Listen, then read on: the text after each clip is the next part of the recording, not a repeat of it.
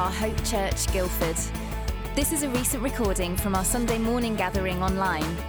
Please go to www.hopechurchguildford.com for more details. We look forward to getting to know you. Um, we're going to continue our series on Genesis with Chris Kambangi giving a preach on Cain and Abel. Um, but to introduce that, we're going to actually have a reading um, on Genesis chapter 4. So let's hand it over.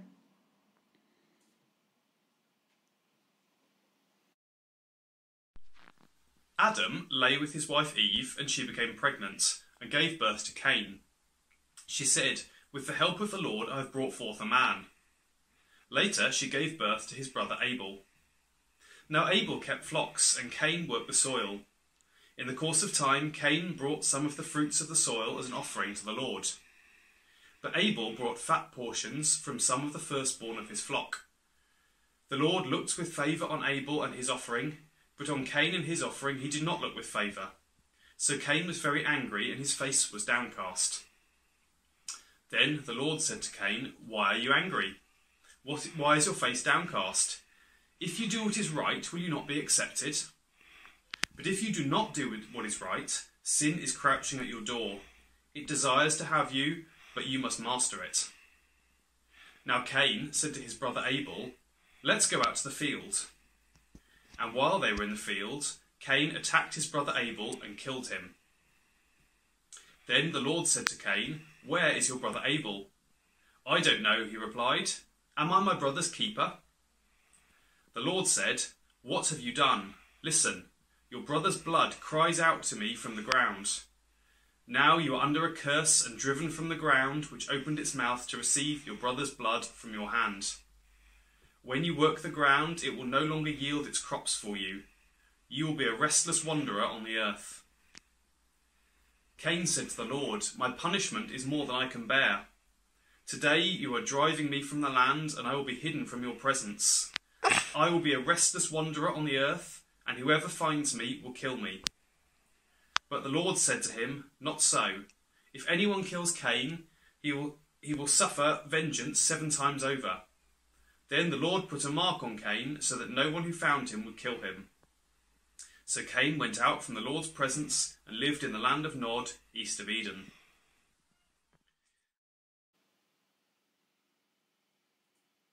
Thank you so much, Paddy and Evelyn, for uh, doing that fantastic recording of Paddy. It's great uh, having our youth and our youth leaders involved in those readings each week my name's Chris, and I get the joy of leading Hope Church. I get the joy of um, this morning speaking to you on Genesis chapter 4, uh, which is a great joy of mine.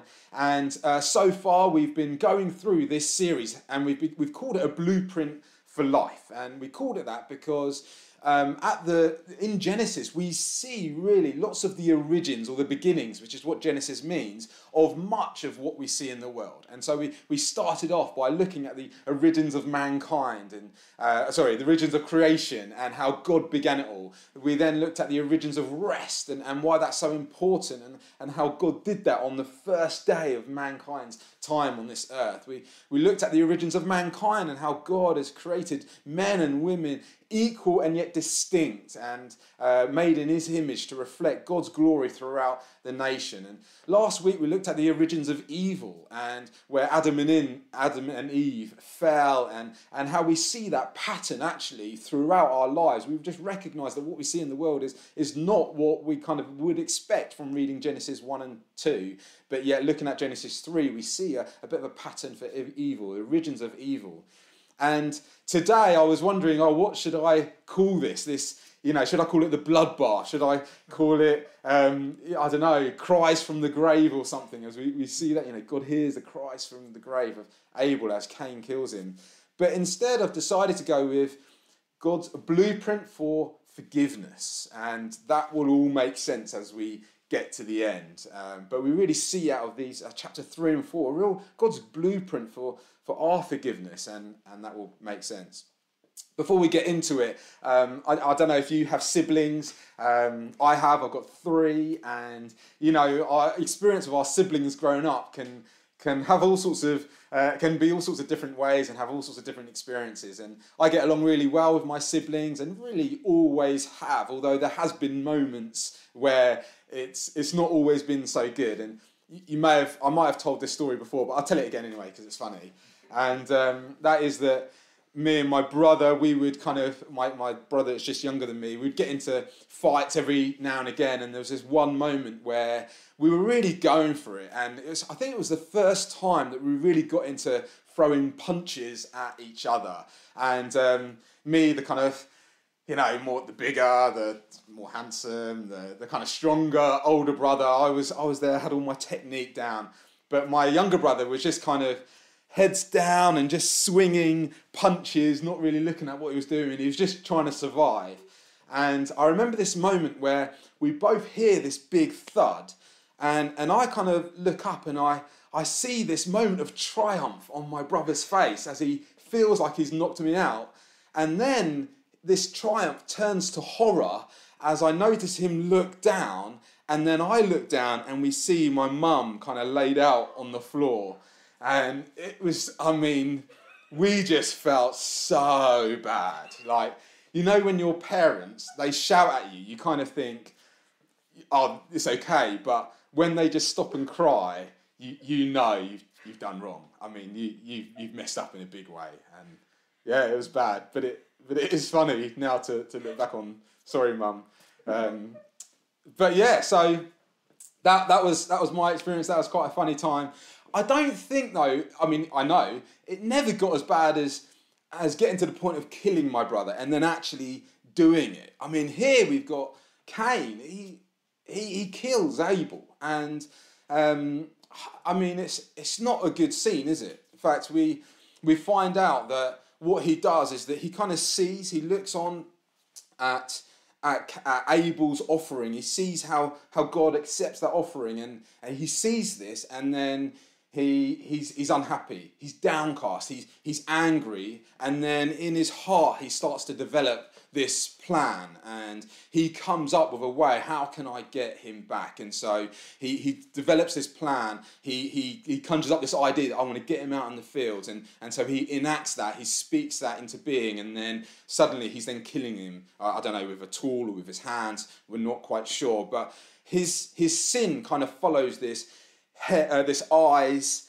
this heart, this hands kind of process. And, and actually, this has happened before. Because if you remember in chapter 3, Eve, I think it's in verse 6, it says that Eve saw that the fruit was pleasing and, and good to, to the sight. And then she, she starts to think about it and she dwells and she desires the, the wisdom of that fruit. And she, she, she comes up with this plan and then she goes and she uses her hands to take the fruit to eat. And she also uses her hands to offer it to Adam. This eyes, heart, hands is a pattern of sin that we see right in these in these origins, in, in this in these beginnings of, of mankind. And and that, that happens throughout the Bible, actually. Uh, and it happens in all our lives. Think about uh, King David, who he's there, he's looking out, he's standing on his rooftop, and he, with his eyes, he sees uh, Bathsheba. And he, he, he likes what he sees. And then in his heart, he starts to think, oh, I wonder if I can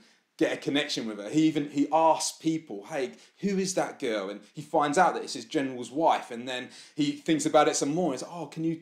Where is my general? Oh, he's at war. Okay, can you get her to come up here?" And his heart, he, he deceives himself, and he starts to think, and and he makes a plan, and then she comes, and then he ends up having sex with her, and and then the whole thing happens again because he sees that she has a baby or she, that she's pregnant, and then his heart, he conjures up a plan to to get his the general killed and and, and then he goes on, he fulfills that, he does it. In Psalm 1, it says, uh, Blessed is the man who does not walk um, in the way of sinners, or stand with scoffers, or sit, sit with mockers. It's this walking, standing, sitting. I imagine people walking and looking and desiring something that is not right, but they're, they're looking at it with their eyes, and then they stop and they stand and they start to think with their heart, oh, can, should I get involved in this? Should I do that thing? And then suddenly they're sitting and they're using their hands, eating and scoffing eh, with all the sinful things that they get, get involved in. This eyes, heart, hands is, a, is an origins and it's a, it's a bit of a, a blueprint for sin. And you know what? The reality is that we all do it. And the Bible says that sin is crouching at your door when you mess around with this. When you when you mess around with that little sin that's crouching at your door, and that, that crouching is like a lion before it's about to devour its prey. You know what they do? They they try to make themselves look like not intimidating, like just timid, shy. I'm not really a problem. They try to go stealth, like, oh, I'm not really here. You don't need to worry about me. Yeah, you might be able to hear or see this this movement in the rushes, but don't worry, I'm kind, I'm gentle, I'm easy, and they creep up closer and closer. And the purpose is to, to destroy the prey. It's to kill. And do you know what? That's what Satan does. He seeks out to kill, steal, and destroy the things in your life. And he did it with Adam and Eve, and he's done it here with Cain, and he, he does it throughout all our lives. Do you know what? When we look at Abel and Cain, we are much more like Cain than Abel. And so let me tell you about me, because it's easy sometimes to look at the people that are on screen and think, oh, well, yeah, but they're perfect. They don't mess up. No, no, we do. And, and so you know I'm Chris, and, and I'm a, an addict, is the truth, actually. And the thing that I'm really addicted to is sugar and chocolate and brownies and sweet things. And do you know my favourite is all the white chocolate and raspberry chip cookies that you can get from Sainsbury's for £1.50 in a, in a bag for four. And I mean, I, I laugh about it, but actually it's, it's quite serious. And, um, you know, over the first lockdown, I, I, I, you know, is it so bad? I let sin crouch at my door and I would eat and I'd go and eat these things and I'd go and, and buy stuff and you know it turned into like a daily habit going to the shop and buying cookies or buying chocolate or buying cakes and um, you know I'd, I'd be ashamed of these things and so I'd start to hide them. And you know I'd start to even like um, try to be generous to my family and so if the kids needed some I don't know oh you need some milk babe? Oh we've run out of milk. Hey don't worry babe I'll go.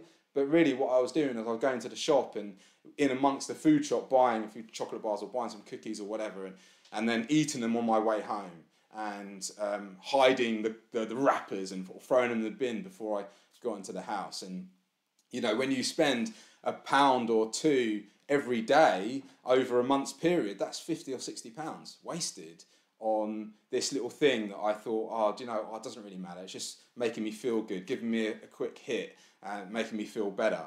And actually, the reality was that I was giving in to temptation, giving in to that sin that was crouching at our door, and it wanted to devour me and and destroy me. I put on like a stone of weight. I was hiding things from my wife, hiding the fact that I was eating these things from my wife. I would was spending money that you know we, we didn't have to spend on chocolate or sweets. And do you know what? I, I gave into that and um, and so I had to put it right. I had to come before God. I had to repent. Had to had to confess. You know, we heard last week about confessing, and I remember doing that in September, and and just getting it out in the open. And you know what? It's so much easier when things are in the light because the thing about sin and shame is that you do the thing, you feel guilty about doing the thing, but then you feel shameful, and that shame then really um, makes it difficult to then come out and put that thing into light because you think that, well, no one else would ever understand this. And, and everyone would think, oh, well, you shouldn't be doing that. You're meant to be a church leader. You're, you're, you know, you're meant to know how to say no to those kind of things, to say no to sin. But the reality is, is that we all mess up. We're all like Cain. We're all like David. We're all like Adam and Eve. We, we do things that we shouldn't do, and even things that we don't desire to, but we succumb to temptation. We let sin crouch at our door. We let it tempts us, and sometimes we play with it because think, oh, it doesn't really matter. That cookie, that thing, oh, that'd be okay. The reality is, we're trying to cover up holes and gaps in our lives. Those things might, for me, it was insecurity. For, for others, it might be, I don't know, lack of self worth, lack of self esteem, looking maybe things that have, that have happened and, and you just blaming the past or blaming things in your life. It might be unresolved anger issues, and it might it might come out from all sorts. You know, judging yourself without mercy, and or just I don't know, thinking of yourself in, in the wrong way, not not trusting that actually you are someone who's made in the image of God and you're loved and you're cherished. And, and all these things can come out. And, and what happens, we start to sin and we, we do this whole eyes, hands, heart thing. And, and all sorts of things can become addictions pornography, food, uh, money, clothes, uh, houses, cars, sex, status, relationships. And we, we, can get, we can fall into these traps of trying to cover up our sin or cover up our shame by, by maybe having the quick fix of the quick thing. And what we're doing is we're dabbling with the crouching lion. And we're not coming to our Father. We're not coming to God. You might wonder, why, why am I saying all these things? I'm, I'm, I'm telling you because it's, it's real, because it's true. And it's because actually we can all fall into these kind of traps. And so we've got to be aware. We've got to be made aware. Do you know what I think is amazing, though, about this passage? Is that God pursues. God comes after Cain. God, God asks questions. He says, Hey, why are you angry? He doesn't come and accuse. He doesn't come all guns and blazes. He comes with a question. Why are you angry? Why are you downcast? Later on, after he's committed the murder, what have you done? He, he did the same with Adam and Eve. Where are you, Adam? He's asking questions. Like, why are you hiding? Why, you know, what, what have you done? Jesus does the same. Remember when he meets the woman at the well and he, he asks her, Hey, where is your husband? Oh, oh yeah, that's right. You've, you've had five husbands. And even the one you're with now is, is not your husband. So this, this question as God comes and, and God pursues. And I wonder what questions are God asking you today? What, what are you hiding? What are you, what are you keeping in the darkness? What are you refusing to bring out into the light? Where are you? Where, where do you need to confess? Where do you need to come and share? You know, the, the Bible says, Love the Lord your God with all your heart, mind, and soul, and love your neighbours yourself. And this relationship we have with God and the relationship we have with each other, I think, is really important, not just for, for growing in faith, but also but in confessing and in, in sharing with others, because that's how we grow in our faith. When we confess to God, as we did last week, we, we prayed, but having moments to confess to our to brothers and sisters, the people we trust, that, that individual you might know, actually, do you know what makes such a difference? When I, I shared with someone in our church and someone outside of our church in September, I said, hey, look, this is what's going on for me. And I confessed, you know what? It's been so much easier just bringing it out into the light, bringing it into the open and I, and I thought that, you know, it would be the worst thing ever, like the shameful thing that I was holding on to that no one would understand. The reality is we all understand because we all have messed up. We've all fallen short. And, and I want to encourage you to do the same. Do you know what? God pursues you. And so what is he asking you? What's he, what's he calling you to bring into the light today? And so, just moving on, I guess, through the passage, we, we know that you know, like me, we are all sinners. We all messed up. We all mess up. But God, he, he comes to Cain and, and God says, hey, do you know what? Um, if you do what is right, you will be accepted. And so it's worth like for us discovering, well, well, what is the right thing? What, what is the right thing? And the passage, it doesn't give us much, but it does give us a little bit. And it says, we know that Abel's sacrifice uh, or his offering was, was accepted, and we know that Cain's wasn't. Well, what's the difference? Well, uh, Abel offers the fat portions from the firstborn lamb. And I think that those are the two things I really want to talk about the firstborn and the lamb. And, and that, is, that is the bulk of this message today. And this is where we get the blueprint for forgiveness. Because right back in, you know, just a chapter ago, Eve, Adam and Eve, do you, do you remember? Oh, yeah, because this is. Actually, should I say that?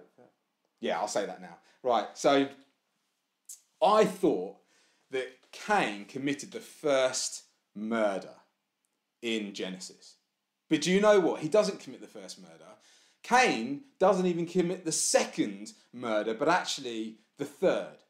Because you remember, back in um, Genesis chapter 3, uh, Adam and Eve, they sin, they fall, they, they fall short, they're, they're hiding and they're ashamed. And so they go into the bush and they kind of make this patchwork of leaves to kind of cover up their, their sin and their shame.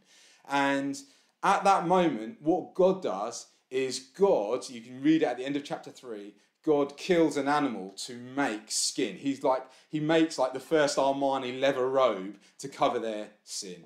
God has this blueprint where he goes and he kills and he and we find out in that chapter that do you know what that um, the punishment for their sin should be death and do you know what they don't die but some something does die god deals that punishment on an innocent animal and he uses their king to cover their, his, their, that skin to cover their nakedness, their shame, and, and to, to kind of deal with them. And, and that has happened. He, God says, I've got this covered. And he, he does that because the Bible tells us that the wages of sin is death. We know that later on, but in chapter 3, God enacts that out by killing this animal and covering Adam and Eve. And then in this one too, we get Cain, what does he do? He goes and kills. He goes and kills the first, oh, sorry, Abel goes and kills the, the firstborn of his, his of his uh, cattle. I don't know if it's a sheep or a lamb. Um, I, I, assumed it was a lamb, so forgive me for that uh, if that's on the screen. But uh, he, he kills the firstborn of his flock. And um, having killed the firstborn of his flock, that's what he then goes and offers. But the thing I want to pull out about that firstborn is that Eve and Adam, they went and worked. They tried to work their, to cover up their shame. They, they hid in the bush. They got the leaves. They, they used that to try to cover up their sin and the shame. And do you know what? Cain does exactly the same thing. He goes out into his fields, into the harvest, and he goes and brings a, some portion of his harvest. And it's this kind of idea that, you know what? When I come to God, when I come and give a sacrifice, when I come and repent, that, you know what? I can out of my own work, I can do that. That I am able enough to cover my sin and my shame. That's what Adam and Eve try to do by hiding in the bush. That's what Cain tries to do by going out and taking from the land. Adam and Eve go into the land to take of it, to cover their sin and shame. Cain does exactly the same, and he comes and brings that as a sacrifice. And God says, "Hey, this is this is not acceptable. You can't earn forgiveness by your own works. You can't earn forgiveness by your own way. What you need to do is you need to do like Abel. You need to understand from my first my first blueprint for forgiveness was to uh, kill an innocent animal to take on your sin and your shame and to and and instead of you having that sin and that shame instead of you having that punishment you get covered in righteousness and abel did that he went and he got the, the fat portion the firstborn lamb and he came and offered that as a sacrifice. He didn't try to do it in his own might, his own strength. No, he's coming before God and he's saying, I'm, I'm trusting in you. And there is a, it's good to talk about that because you get this then idea of first fruit giving or first steps faith. We've been talking of as a church about a sowing and reaping culture, about first steps faith, about what this means for us. And do you know what? Um, this is what happens. If you're a herdsman, and you've got, you know, we're about to come into spring where all, you know, the, the, the ewes and the lambs are being born, and um, you don't know how good that harvest is going to be. You don't know how great it's going to be. You don't know how, how much you're going to have to feed all your family and your community and so on.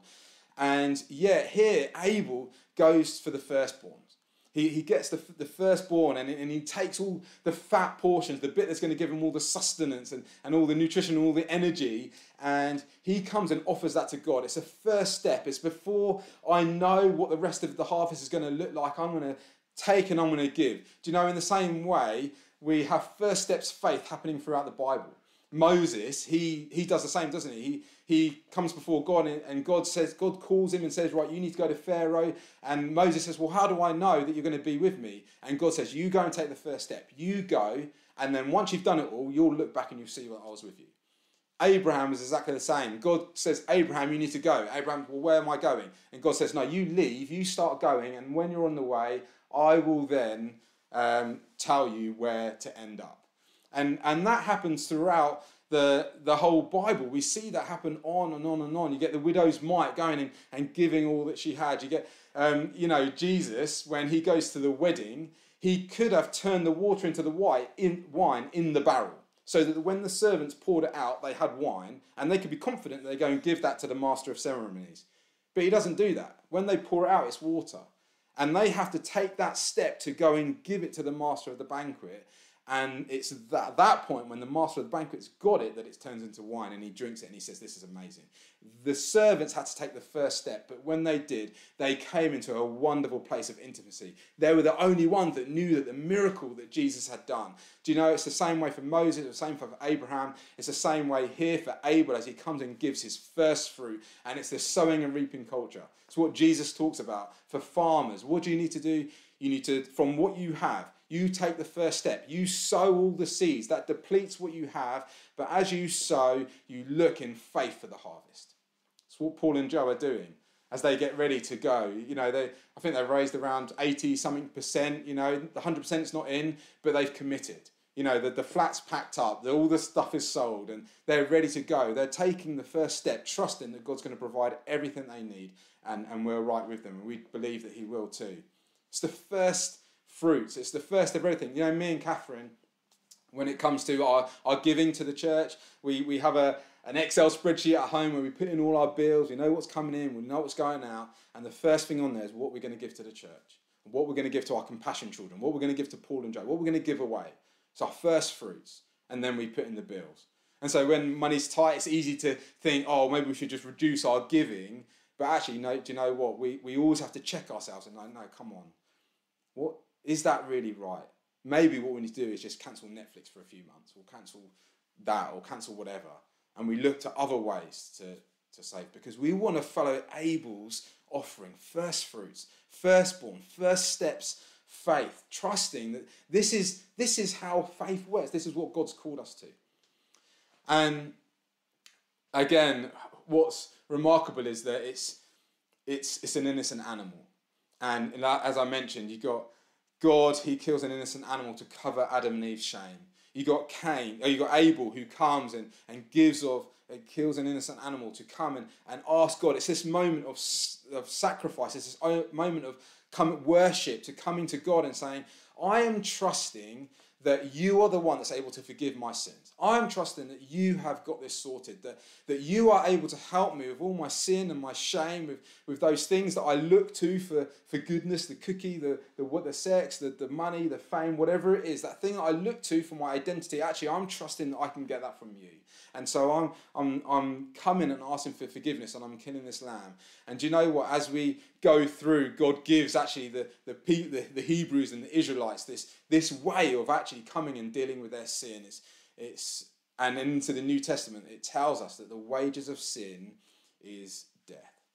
And Jesus comes as the firstborn of all creation as the sacrificial lamb. He comes and he dies on the cross. He takes away our sin and our shame. That when we come to put our trust in him, God forgives, God restores, God redeems, God renews. And we don't rely on our own works, our own efforts. We don't say, Do you know what? I've got this covered. No, we say, God, I know you've got it covered.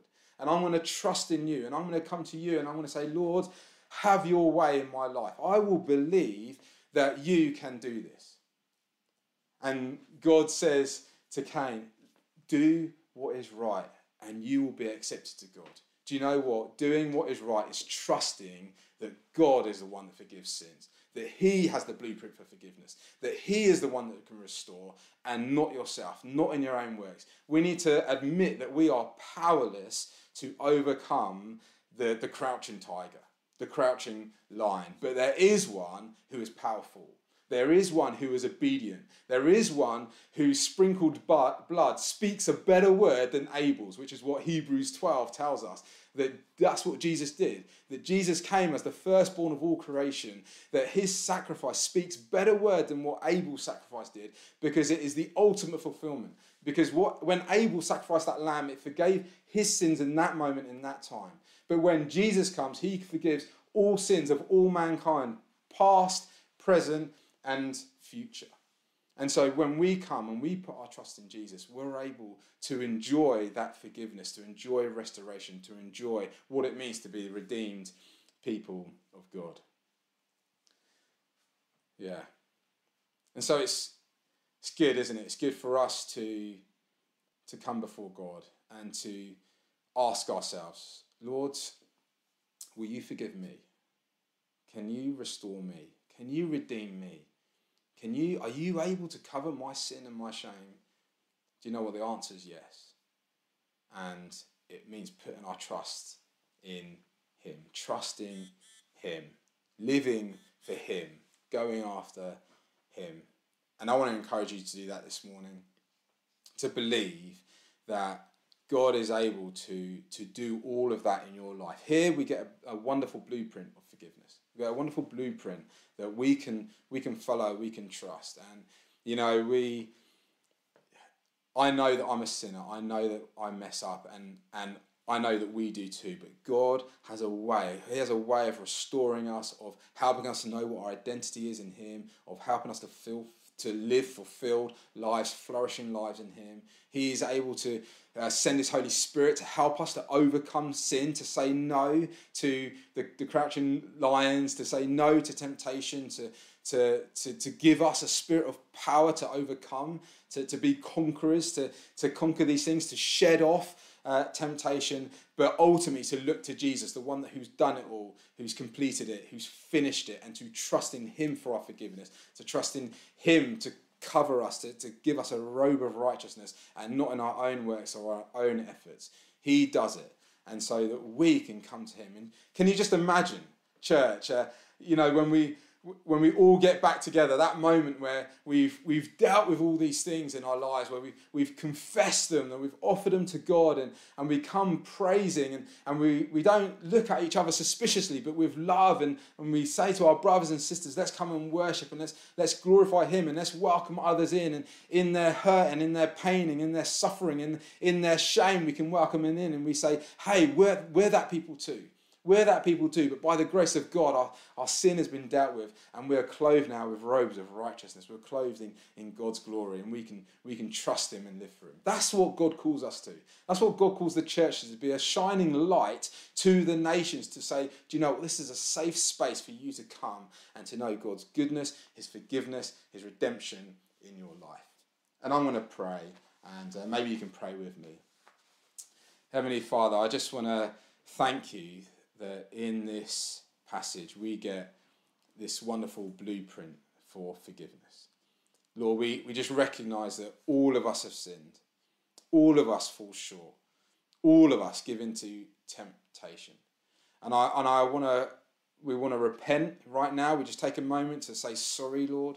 Sorry when we we watch things that we shouldn't be watching when we dream up things that we shouldn't be dreaming, when we, we allow, we, we deceive ourselves, when we allow ourselves to get angry or hurtful, when we conjure up plans in our hearts that aren't good, when we enact things with our hands, when we when we do stuff, I, I, Lord, we want to ask for forgiveness. We say sorry for when we follow this this pattern of sin. And we say sorry for those things. And, and Lord, we, we want to be people that come to you, that put our trust in you, that, that we do like Abel did, that we we come and we, we, we, we trust, Lord God, not in our own innocence, but in Jesus, in your innocence. We trust that in, in all that you did on the cross, that you are able to restore us and to forgive us, that we might come into a relationship with you, that we might be accepted before our Heavenly Father. And I just, I pray for all of us that for, for those who don't know you yet, would you help us to put our trust in you? You know, if that's you, why don't you take this week? Why don't you just pray each day a prayer of repentance? Just say sorry and ask God to, to come into your life and just see what He will do. Lord, I pray, help us all to do that. Help us all to, to just trust you day by day, to follow you, to believe, Lord God, your word, that we can be restored to you, that we can know your, your fruitfulness and your goodness and your love in our lives. In your heavenly name.